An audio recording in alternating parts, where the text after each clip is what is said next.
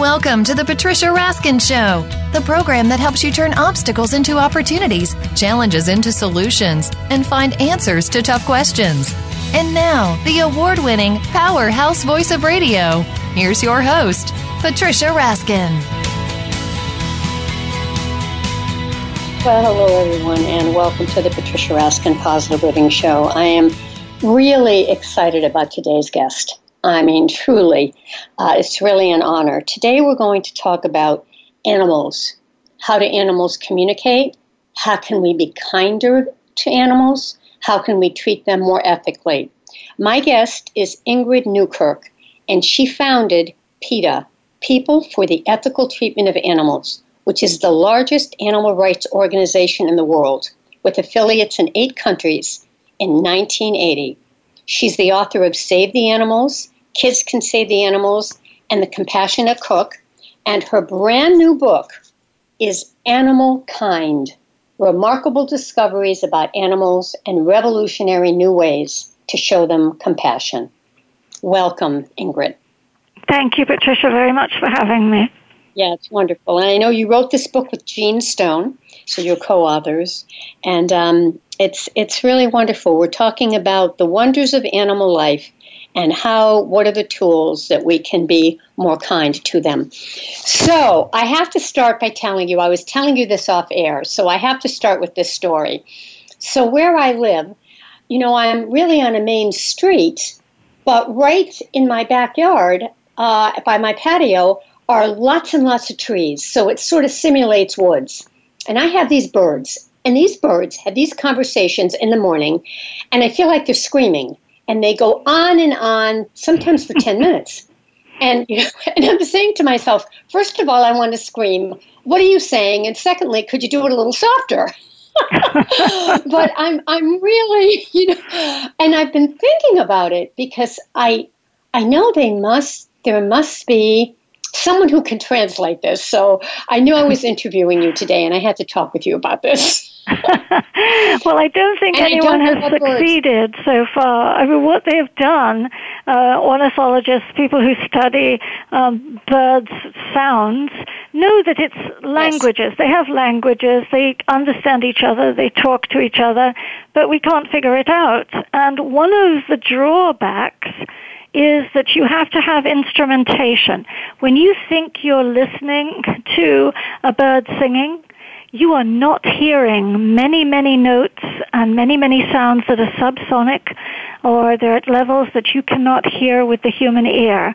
And if you record those sounds, you actually have to slow them way down in order to catch all the variations in between. Yes. So the language is actually much more exotic, exciting, mm-hmm. fast-paced, and interesting than you even think it is. So, yeah, those are conversations. And are people, um, are there people that can translate the bird sounds, or no? I think you said not yet.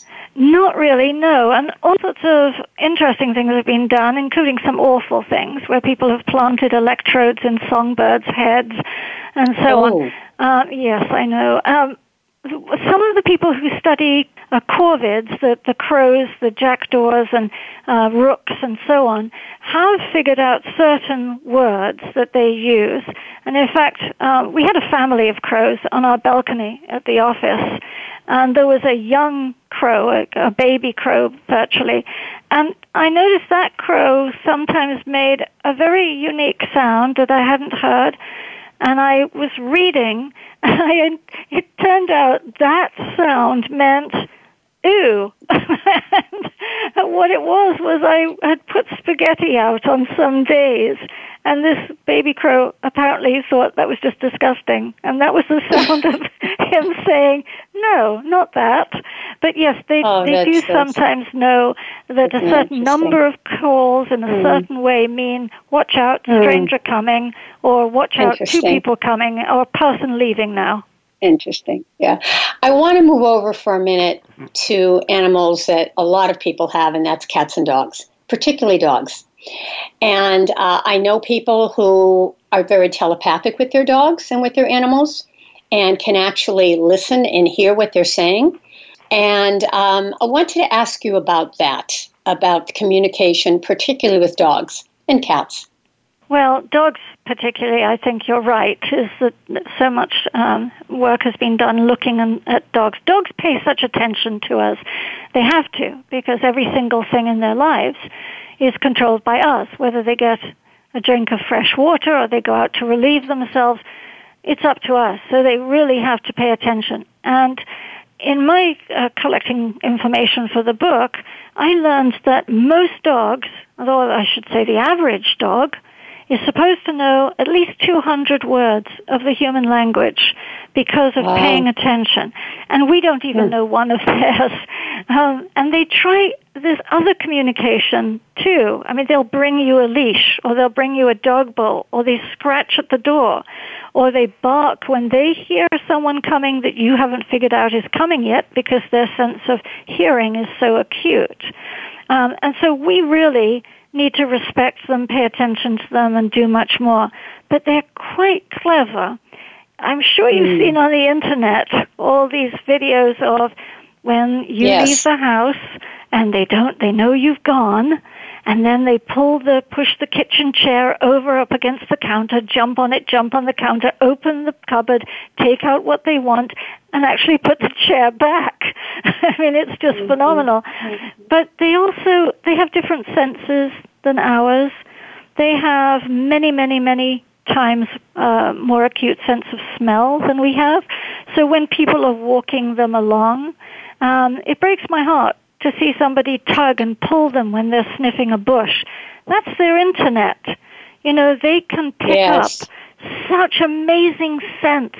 They can know who went by, when they went by, if they were well or they were sick, if they were pregnant. You know, a dog can smell an epileptic seizure before it happens wow. because of the biochemical changes in the body. Mm-hmm. Those all give a smell. And in fact, they are now using dogs to smell out the covid nineteen virus because yes. like yellow fever or diphtheria, these all these viruses have a unique smell that you can't detect, I can't detect, but that dog knows the difference, which is why they're so good at the airports. They'll find an apple yes. under your shirt. Yeah, I was thinking about that when you were saying it. Well, I have a question around this, Ingrid. Um, speaking of covid nineteen, and we're now in July of, at the end of July of twenty twenty, so this show is evergreen, meaning people may listen a couple of years later, but right now we are going through a pandemic crisis of the coronavirus. So I teach a lot of corporate webinars on dealing with covid nineteen and how do you handle it and, and keeping your attitude up and social distancing and all of that. So we do the chat rooms. So when I'm leading the webinars, people will then comment. So one of the comments was, and I, I, I thought this was fascinating, we were talking about going back to work and how children sometimes feel as though now they're going to lose their parent again because, you know, they were with their parent, they bonded more, and now the parent's going back to work and, well, the child, you know, that the child fears, well, they see the parent again. So mm-hmm. one person put in the chat room and said, well, I have a dog. And how, you know, what am I, what I'm going to do? Because I can't tell the dog that I'm going back to work. And when I go back to work, they cry all day. And I thought, you know, that's a dilemma, because at least with a child or an, a person, you can say, look, I'm going to spend time with you when I come home. I'll be with you. We'll plan a time to, but, but, how do you tell that to a dog? So what suggestion do you have to people who've really bonded with their animals during covid nineteen and now have to go back to work? Yeah, it's a very big uh, problem, because it started out as a problem nobody recognized. You know, when right. people went into lockdown, people within two weeks were bored out of their skulls. They didn't know what to do with themselves. They were stuck at home. The dog is invariably stuck at home, has been stuck at home day and night. And to some dogs, and this is worth thinking about, a person is a blur because they're at work all day. The dog just sits in the room with his legs crossed, looking at the wall, nothing to do, nowhere to go. The person comes home, changes their clothes, and goes out to the movies or to dinner or to, with a friend. And that's another reason it breaks my heart when I see people dragging the dog down quickly as if their walk isn't so important to them, when it's everything if they've been shut up inside. So comes now, you know, the dog has finally had somebody to look at, talk to, watch, listen to all day and all night. and now this person is going to disappear. And then that's right. when we hear about separation anxiety in right. animals, because you suddenly vanish.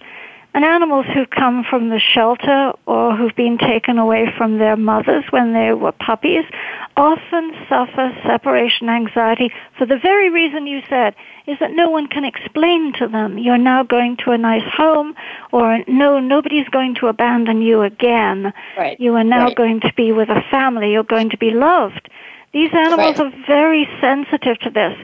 So one thing we are suggesting is that people um, try to get their employer, because they will be more open to it. When they go back to work, uh, these programs had already begun. See if you can persuade your employer to allow well-behaved animals to come to work. And we do that at PETA. We always have. You know, if they don't bite, if they don't um, cause a major distraction, you can have your child or your or your dog at work. And so we ask that. But the other thing is to remember, don't let this fade away. Your dog needs you, and they need that long walk, and they need that attention, mm-hmm. and they need a piece of you left behind, and they need you on a schedule, and they need to make sure you don't disappear in the evening every evening when you do right. come home, that you spend time with but, them. But, it, uh, Ingrid, do they have a memory like a child or like an adult? So, for example, you know, if I'm consistent with you and every night at seven o'clock I go out with you, that's one thing, but will the will the dog have that memory and know that if you set a schedule? Oh, yes. Oh, yeah, absolutely. I mean, dogs, we tend to, to infantilize them, but dogs, when they're grown and they mature much faster than human babies, um, really are adults, and they're paying attention to all sorts of things. They may have different quirks or different behaviors or bif- different interests in some respects, but they're very bright, and if they know, I mean, even a fish, Patricia, this is so, even a fish in an aquarium knows if somebody comes home every day at six o'clock and feeds them, they'll swim to the mm. other end of the aquarium near the door mm. and be looking at six mm. o'clock. That's a little fish mm. who's about four inches long. So dogs, dogs, yes, they they know all sorts of things. I mean, we see stories over and over again of dogs who know that an other, another animal or a person is in trouble and figure out what to do. You know, so that they can right. help them. So, yeah, they, right. they know, and uh, routines remember, are routines. Right, and don't you remember, wasn't this maybe ten years ago? Didn't a child at the zoo fall into a pit and the gorilla saved the child, grabbed yes, the child, and brought it true. to the other end? Yeah, that's true, and there are lots of those stories. I mean, we uh, often don't remember all the wonderful things. A pig saved a disabled child from a pond, dragged that child wow. out of a pond. And we wow. always have these stories of animals, a parrot, a dog, any waking the family up because they know they smell burning, they smell yeah. an electrical fire, yeah. they know that yeah. somebody has had a heart attack, whatever it is, and they'll go and get help, or they'll jump on you, they'll bark, they'll say there's a gas leak, you know, and people have to not say, shut up, be quiet, go back to bed, but pay exactly. attention to what they're saying. Amazing. We're going to take a break on that note. Ingrid, it's just delightful to talk with you. Such passion and amazing stories about animals. I'm talking to Ingrid Newkirk, who is co-author of the new book, Animal Kind, Remarkable Discoveries About Animals and Revolutionary New Ways to Show Them Compassion. Ingrid is the founder and president of PETA and author of multiple books. And we're just we're just delighted to have her on the program. So stay tuned, folks. We'll be right back right here uh, on voice america dot com, America's Voice. I'm Patricia Raskin.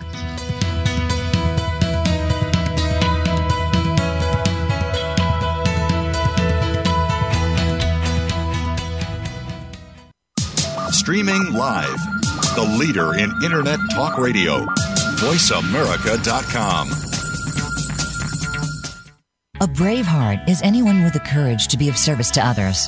If you have that courage, then Brave Hearts Radio with Brian Reinbold is for you. Even if you aren't yet, you'll want to still tune in to get inspired, create your own story to share, and change your life for the better. Listen to the stories of service and courage shared by amazing guests, and your input too.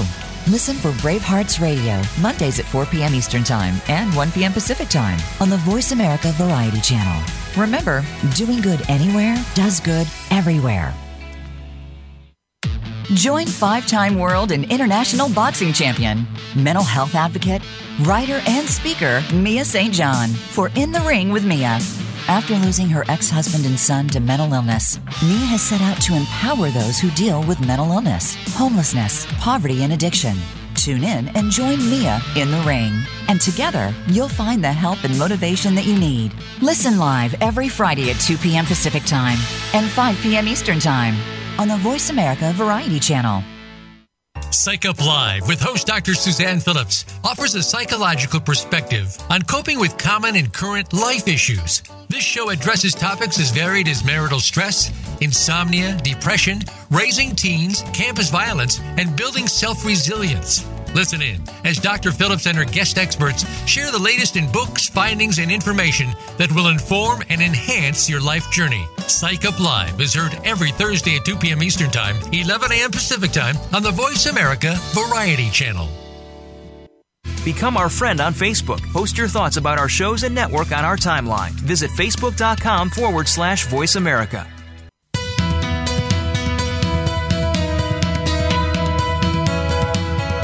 You are listening to The Patricia Raskin Show. If you wish to call into our program today, please call one eight six six, four seven two, five seven eight eight. That number again is one eight six six, four seven two, five seven eight eight. You may also send an email to patricia at patricia raskin dot com.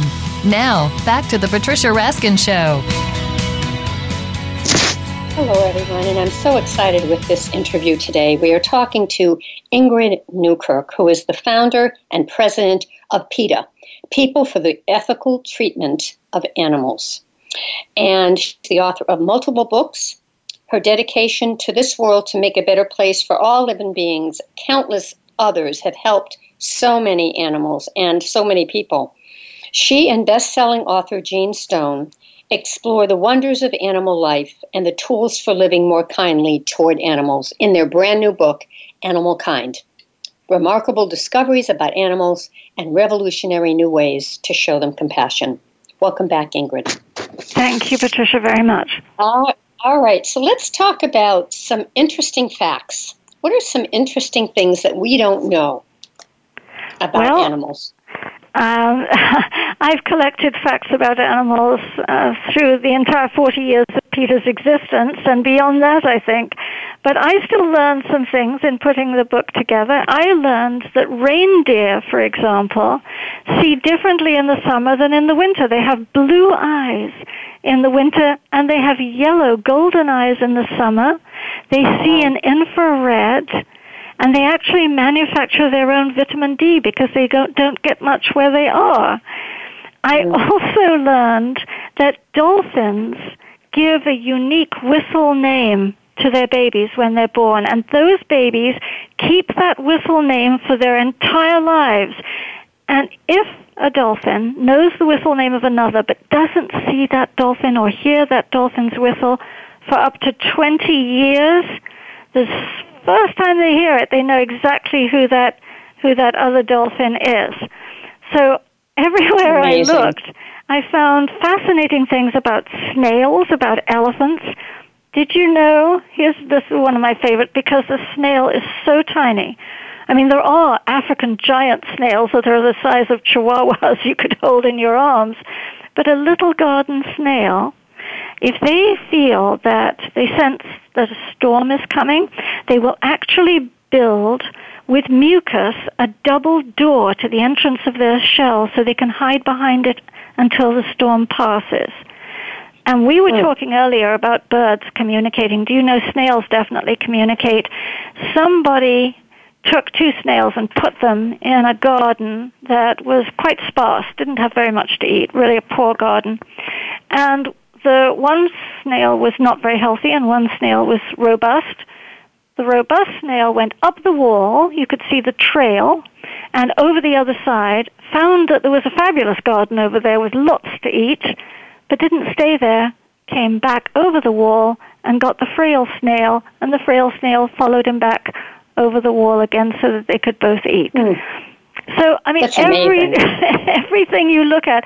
Let me just tell you a few things about elephants, because I, uh, oh, everybody I, loves I've, um, elephants. There was a whole special on elephants, and and their and the way they the sounds and the way they communicate. That's actually been documented, which I thought was fascinating. Oh yeah, and, and we didn't know. I would say maybe ten, fifteen years ago, we hadn't a clue. And people who studied uh, elephants would say, well, they seem to have indigestion. They make this rumbling sound. Mm-hmm. And actually, mm-hmm. it's subsonic. It's going under the earth. It's a rumble that travels one or more miles. And other elephants can pick it up. They hear it, and they don't just hear a rumble. They know what it means. So if it's a herd of elephants and they have found water in a drought, they will tell those elephants, and the elephants will come. Or if there's a threat, because, you know, Chinese zoos particularly are still going to Africa and rounding up baby elephants and taking them away, shooting the parents sometimes, yeah. is that they will send that distress call under the earth to the other elephants, and those elephants will hightail it as far away as they possibly can, taking their babies yeah. with them. But yeah. you see, ele- elephants love to swim. Very few of them are allowed to swim anymore, but places like Thailand, if they're not chained up for logging or something, they, if they can, they'll jump into the sea, and they'll swim sometimes wow. up to thirty miles, and they'll have their little uh, trunk wow. above the sea as a snorkel. That I didn't know. I didn't know that. That's amazing. I've never seen that. Wow. Yeah, I mean, they're all, all the things they do is fascinating. You know, we were talking about dogs' noses being so extremely sensitive. So are elephants. And an elephant can not only smell such uh, in amazing ways with the, that trunk, but can pick up a paper clip with that trunk. It's so delicate. And will use that trunk to soothe and caress an elephant who's not feeling well. It, it's just, mm. they're, they're all wonderful. Mm. Ingrid, what about monkeys and baboons? Because, you know, they're similar, right? They're they're the next the next level yeah. from us. They're, they're, they're our fellow primates, absolutely. And um, in the book I talk about how clever so many of them are. You know, they're escape artists. They put Steve McQueen to shame in The Great Escape. that, um, there are many stories, these are all true, of how um, apes in research facilities that have an outdoor compound or in zoos will actually, uh, if they see a piece of metal that they can use, they will hide it. They'll hide it in their cheek, or they'll hide it behind their back. They'll wait till the keeper goes home, and they'll work on fashioning it just in the right shape, and they'll work on that lock, and sometimes they've got out.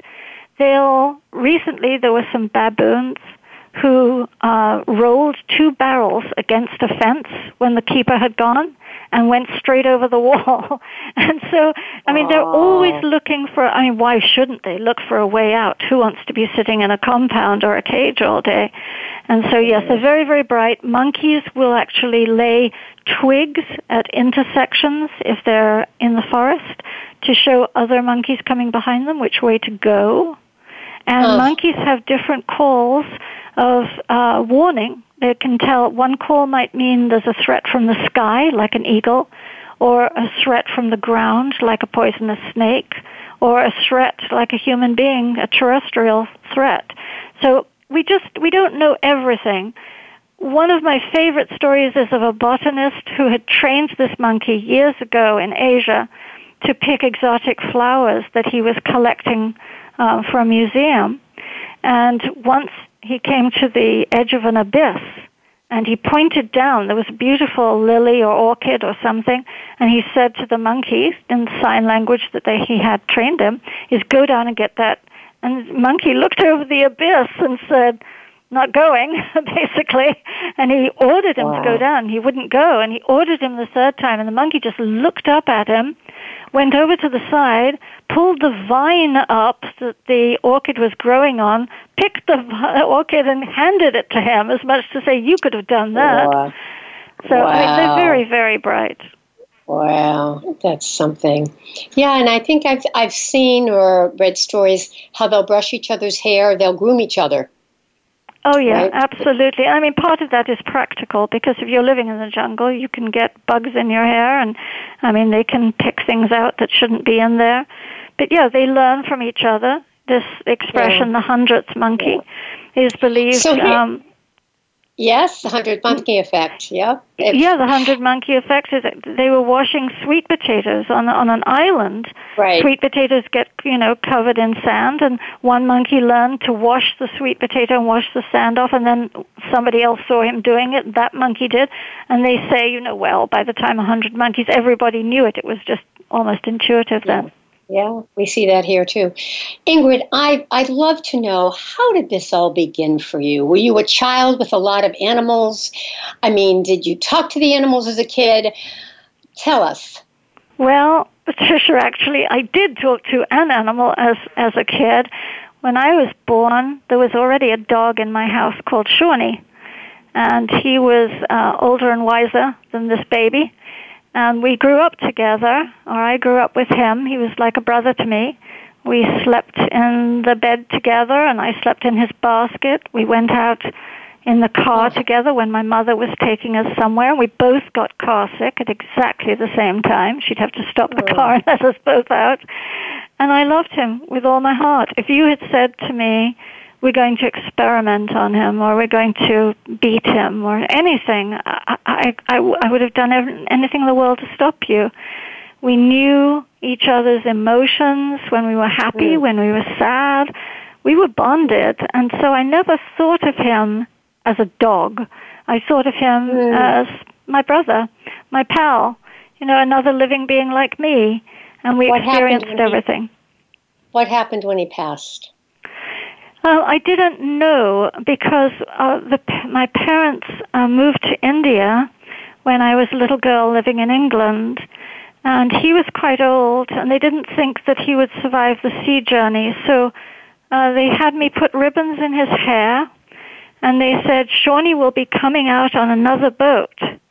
And so we went out on our boat, and I was looking forward to seeing him. And then they said later that, oh, well, he wanted to actually stay behind for a bit. I was seven then, mm. and I didn't mm. know until later that, of course, they had put him to sleep. Mm. Mm. He used to wear, Patricia, he used to go out in the village. This was when you could let animals out without worrying, because we were in a small English village. And he'd wear my father's uh, sweater when it was cold, and he would go down to town and see what the grocer had for him and then come home, quite independent. Mm. What kind of a dog was he? What breed? He was an Irish Red Setter, and my father got him because somebody owed him some money, and they couldn't pay him back, and they said, here, here's this pedigree Irish Setter, which, of course, is totally mm. meaningless. It was just, he was a wonderful dog, and so mm. he was part of our family until we left the country. What a beautiful story, Ingrid. What a heartwarming story. Uh, from So really from birth. You've been with this since birth, actually. All right. We're going to take a break. And when we come back, we're going to talk more to Ingrid Newkirk, who is the founder and create and president of PETA, which stands for People for the Ethical Treatment of Animals. Her new book, with Gene Stone, is Animal Kind, Remarkable Discoveries About Animals and Revolutionary New Ways to Show Them Compassion. And when we come back, Ingrid will talk next about, uh, you know, the treatment that animals have received and how can we think about this differently in terms of fur, in terms of uh, what we're eating, in terms of what we're using from animals. How can we use alternative things, and how does that work for us? And how can we be more compassionate? You're listening to the Patricia Raskin Positive Living Show, right here on voice america dot com, America's Voice, and we will be right back.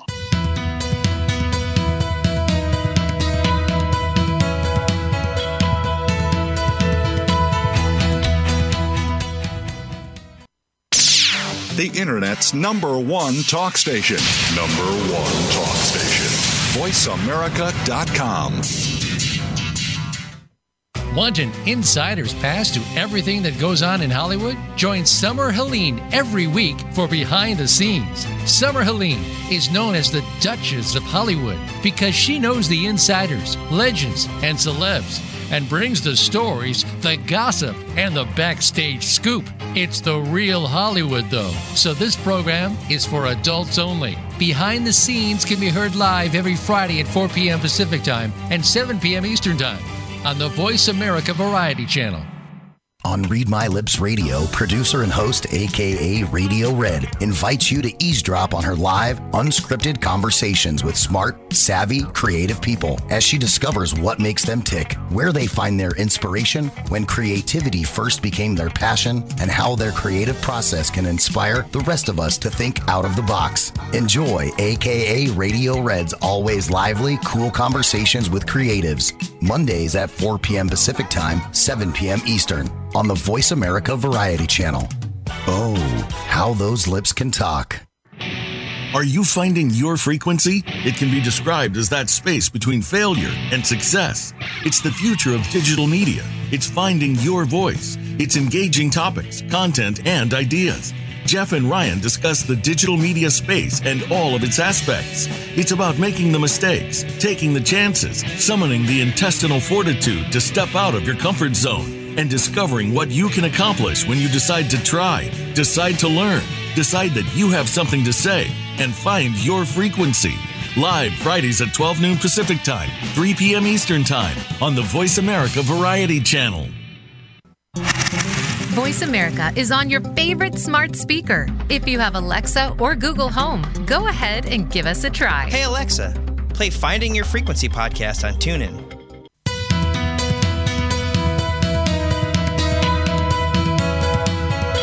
You are listening to The Patricia Raskin Show. If you wish to call into our program today, please call one eight six six, four seven two, five seven eight eight. That number again is one eight six six, four seven two, five seven eight eight. You may also send an email to patricia at patricia raskin dot com. Now, back to The Patricia Raskin Show. Hi, everyone, and welcome back. I'm Patricia Raskin. Um, I'll tell you, folks, I've interviewed probably five thousand people in my career of many decades. This is one of my favorite interviews. This is really important. It's uh, engaging and heartwarming. My guest is Ingrid Newkirk, and we are talking about animals. We're talking about the new book she's co-authored with Gene Stone, Animal Kind: Remarkable Discoveries About Animals and Revolutionary New Ways to Show Them Compassion. And Ingrid is the founder and president of PETA, which is People for the Ethical Treatment of Animals. And we're going now to talk about what we can do in terms of treating our animals ethically and what are some steps we can take. Welcome back, Ingrid. Thank you, Patricia, very much. Okay, so let's talk about this. Everything from fur to food to anything we're using animals for. So go ahead and, and share with us what we can do and why well, it's important. I think we're reaching a new time. There's a, an examination of our behavior, and one of the most important things is we've learned so much that there's no need for us to be dominating of nature and to be afraid of animals. We've passed the time, you know, when little kids used to run out onto the street because the circus was coming to town, and that meant elephants who were taken from India and from Africa, separated from their family and their wonderful matriarchies with intelligence, and they travel hundreds of miles in a day, and here they were, chained together, man with a bullhook, coming down through town, and the children were didn't realize what they were cheering for. And then in the evening, they'd be standing on their heads, wearing stupid headdresses, with some woman standing on their on them. And you thought, this is domination. Oh, those days are going rapidly, and they couldn't go fast enough, because nowadays we know that wildlife needs to be left in the wild. Animals need to be respected for who they are, that they have emotions, they have intelligence, they have feelings, they have interests. They want to choose their own partners in life, like the little pigeon, who is so despised, mates for life, as does the swan or the goose. And they love their partners so much, they will give their lives for them. And they're excellent parents. We could take lessons from them sometimes of how patient they are and how they teach their their uh, young without any schools, without any pharmacies, without any G P S. They know exactly what to do. So the first thing is to learn to respect and not fear and not dominate and not make fun of and not think of them as subhuman. They're not. They're their own individuals, whole individuals. And the second thing I think is to say to ourselves, hang on, this thing I'm about to buy or wear or eat or entertain myself with, does it involve an animal? Because mm-hmm. the time has passed for when we could take animals away and do things to them just because we have the power. Might doesn't make right, and we need to remember that. So you buy a cosmetic, a shampoo, a floor cleaner. Look and see, does it have a little label on it that says, no animals were harmed to make this product? Mm-hmm. Cruelty-free jumping bunny logo, very wonderful. Nowadays, we're just talking about how monkeys are kept in chains in Thailand to um, pick coconuts. They're trained very brutally. And we're saying, look for the label on the coconut milk. Make sure there's a picture of a monkey with a cross through it, meaning this was hand-picked or this was machine-picked, wasn't picked mm-hmm. by an enslaved monkey. Mm-hmm. Um, mm. So everything, you know, you you go to buy a coat or a pair of shoes. Ask yourself, if it's made of an animal, was that animal a volunteer? Did they give up their skin? It doesn't matter whether it's fur or wool, or our new investigation is into alpaca farms in Peru, where the wool is sold over here.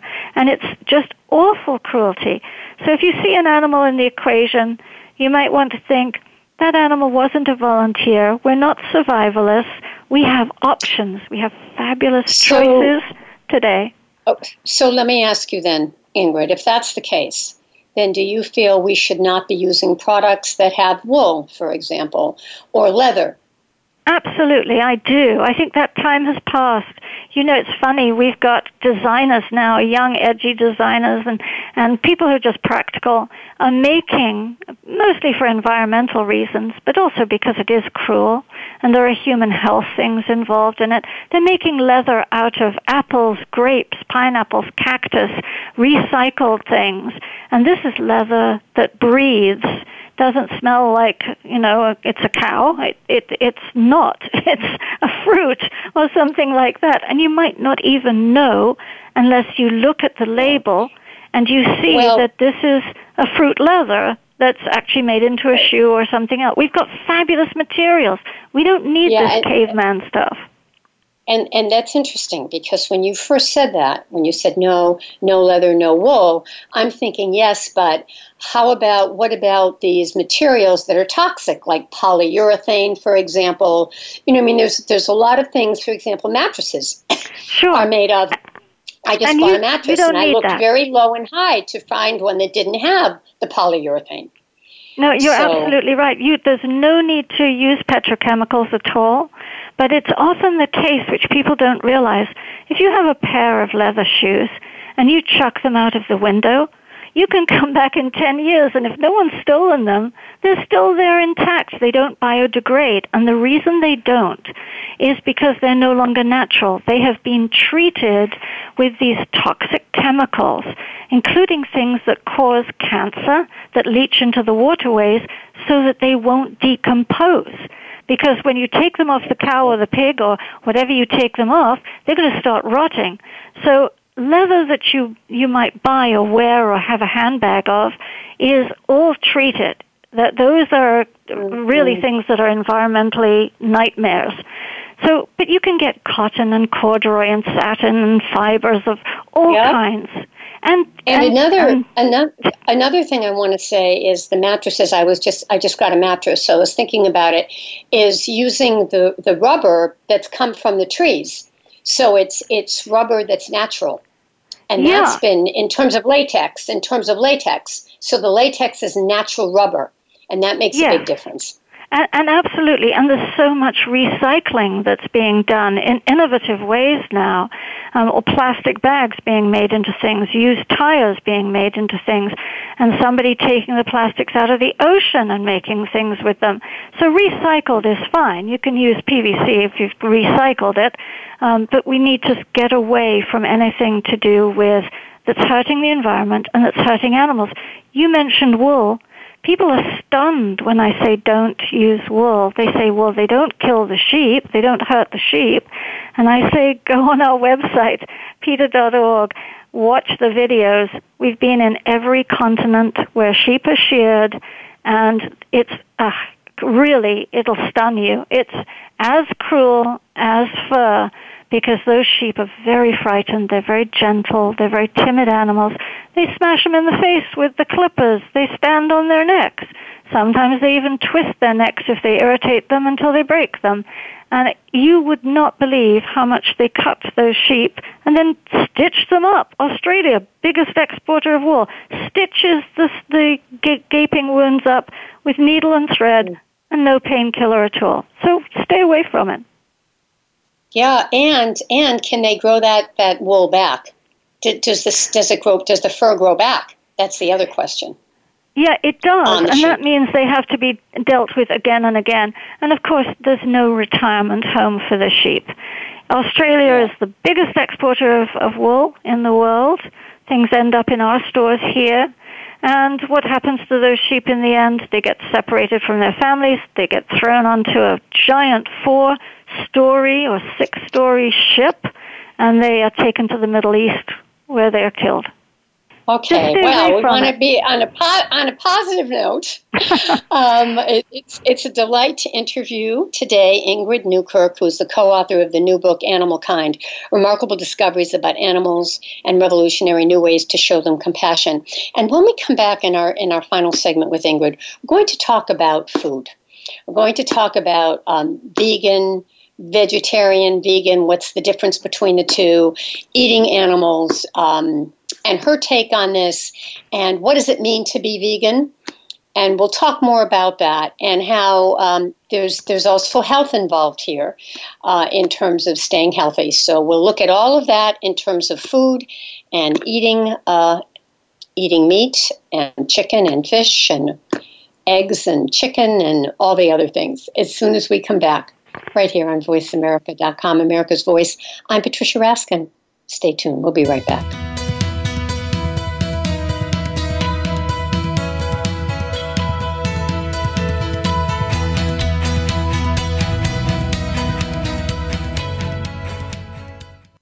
Stimulating talk gets those synapses in the brain firing really fast. All the time. The number one internet talk station where your opinion counts. voice america dot com.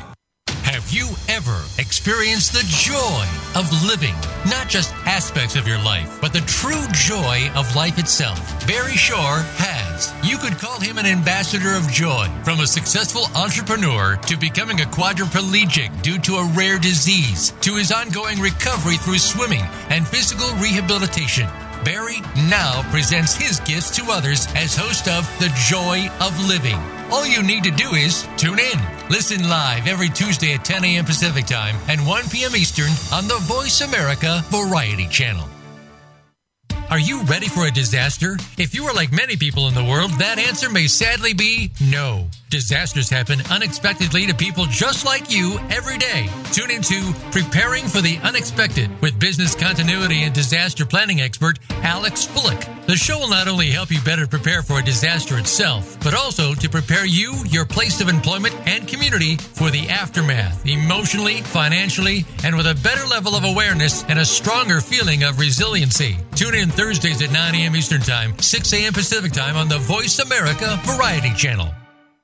Join Chris Epting every week for The Moment. Chris talks to some of the most amazing people you'll ever meet, including authors, artists, and athletes. And that's just the A-list. These celebrities and public figures have interesting stories that all showcase the moments that their lives took a certain dramatic turn, changing them forever and shaping them to be the person that they were meant to be. Listen for The Moment with Chris Epting, Wednesday at eleven a.m. Pacific Time, two p.m. Eastern Time, on the Voice America Variety Channel. Follow us on Twitter at Voice America T R N. Get the lowdown on guests, new shows, and your favorites. That's Voice America T R N.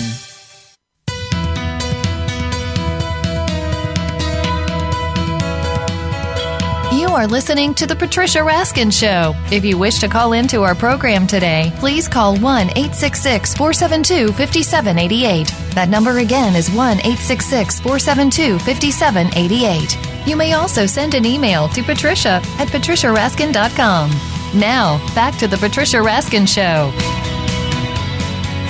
Hello, everyone, and welcome back in our final segment for today with Ingrid Newkirk, who is the co-author of the brand new book, Animal Kind, Remarkable Discoveries About Animals and Revolutionary New Ways to Show Them Compassion.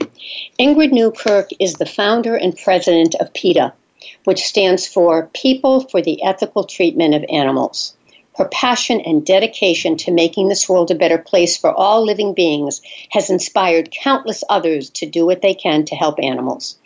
And they explore in this book the wonders of animal life and tools for more kindly living with them and toward them.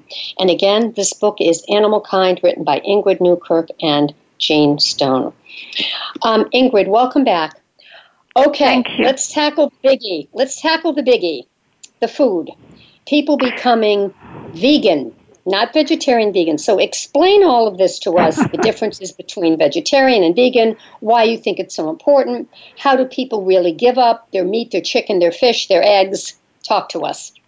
Well, today it is easy as pie, tofu cream pie, because when we started forty years ago, nobody even knew what a vegan was. Now you can't move five feet without seeing the word on a package, a grocery, in an article. And in the old days, I mean, you had to learn to cook. You, and I'm not a good cook. I'm a good eater. So you had to know how to cook vegetables and rice and legumes and this, that, and the other. Today, you can go to any grocery store, and yes, you can get fabulous veg- vegetables from all over the world, and you can get uh, grains and pasta and rice and so on, and tortillas and who knows what. But you can also get any taste, basically, that you've ever grown up with and come to love and don't think you can live without, that's now in a vegan version. And there's mm. even vegan fish, there's Gardein fish fillet. They've got vegan caviar called caviar. Mm. There's, I mean, vegan, there's vegan camembert cheese called camembert, vert for green. Yeah, no. I mean, if you look for it, you're going to find it. So from meatballs to burgers.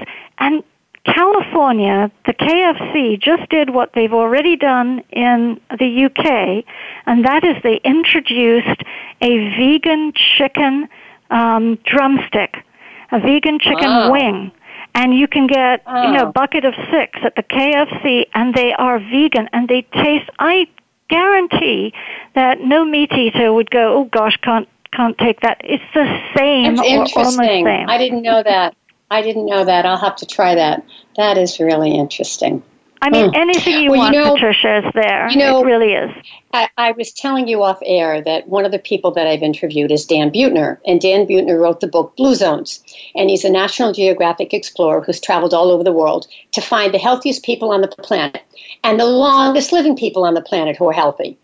And he came up with five things that were key to all these, these five places on the continent, on the, in the world that he found. And one of them is that they eat a plant-based diet. Healthiest well, people in the world. Well, it's absolutely true. I mean, you look at our emergency rooms and you look what's happening with covid nineteen. These poor people who are succumbing to it have what they say underlying conditions, which is obesity, yes. diabetes, heart, high blood pressure. These are the killer diseases in our society today. What are they all linked to? Meat and dairy. And you can't escape dairy. I mean, dairy is worse than meat. It just clogs your arteries. It's very, very bad for your health. So when they do studies like Buettner study, um, the Loma Linda study, uh, all these various, the, the, the uh, China study, they all show the same thing, which is if you move away from meat and dairy, then you are re- reducing, drastically reducing your risk of the number one, mm-hmm. two, three, four, five killers in the United States. You'll live healthier, you'll have more energy, and your arteries to all your organs will not be clogged up. Mm-hmm. So, yes, mm. it's a great diet. It's a great diet. Ingrid, what about eggs? Well, talk to us about eggs. You know, when I'm in the supermarket and I see somebody who's got a, a, a box of eggs, and sometimes they have very pretty picture of grass and hens on it and a child holding a hen, and it says organic and this, that, and the other. I always go up to them because I know they're kind, and I know they're paying extra for those eggs. And I say to them, you should look at the videos of where these eggs come from, because it's humane washing, which is like greenwashing, because there are no standards, and those hens are kept as abysmally as the hens we all know are kept so badly on factory farms. Hens, I've, I've taken in foster hens. They all have individual personalities. People say to me, how can a hen have an individual per-? They do. Some are very bold, and some are very shy, and some are talkative, and some are not. And all of them are smashed together, thousands of them, in these cages, in long warehouses, with the lights on twenty-two hours a day to escalate Um, their laying uh, capacity, and they are just lying on each other's um, bodies because there's no room to move. They have less mm. space than the size of a piece of typing paper. Even the organic. Paper. Even the organic. Most of them, you have to look carefully. You have to look at what it says. Organic only means no pesticides. That's all that means. But you know, when they say oh, fresh from the farm, it could be a factory farm that it's so-called fresh from, because but, there's but, no qualification for it. But let so me think, ask you about this. Let me just ask Patricia, you one thing. Go ahead. Patricia, one thing is we've got alternatives. So if, if you want that to... That was my question. That was okay. my question. So many recipes call for eggs. So many. So yes. What do you do? And we've just got two minutes, so go ahead, Ingrid. Yeah, you've got all sorts of things. Egg replacers. There are commercial egg replacers you can use. And if I'm making a cheesecake or something without real cheese, I'll make it with tofu. I'll use a soft tofu as the binder. Or if I'm making a scramble for breakfast, it's not eggs. It'll be tofu scramble with onions and green peppers and tomatoes and what have you. There are, on our website, PETA dot org, you will find all the replacements for anything. An egg is a cholesterol bomb. So if you only care about your health, uh, but if you care about okay. the chickens too, right. care about the environment, right. don't eat them. Thank you. It's been wonderful. I wish I had another hour. That has been fantastic. Can people can can people contact you? Um, Absolutely. PETA? Yeah, and, and right. PETA dot org has all the resources I hope anybody would ever wish to find. And if you can't, please just ask us and we'll get them for you. Okay, and they can find you at PETA dot org. And yes, they can write absolutely. to your website. Yes. All right. And do you give any workshops or talks? Well, I used to, and I used to have a, a book tour, but of course covid nineteen put paid to that. So right. I'm right. radio and podcasts. Okay. All right. And the book is Animal Kind, Remarkable Discoveries About Animals and Revolutionary New Ways to Save Them, to Show Them Compassion. Ingrid, it's been an honor and a pleasure to have you. Thank you so much. Thank you, Patricia, very much. Thank you. Thank you. Stay on the line for a minute. All right, folks, that wraps up this edition of the Patricia Raskin Positive Living Show. Remember, stay healthy, stay happy, get the support you need, and know you can make your dreams come true. Um, if you want my newsletter, please write to me, patricia at patricia raskin dot com. If you'd like to like me on Facebook, it's Patricia Raskin Raskin Resources. And if you'd like to get your word out through having your own radio show or podcast, I can help you put that together. Just write to me, patricia at patricia raskin dot com. Until next Next week, have a wonderful week. Bye for now, everyone.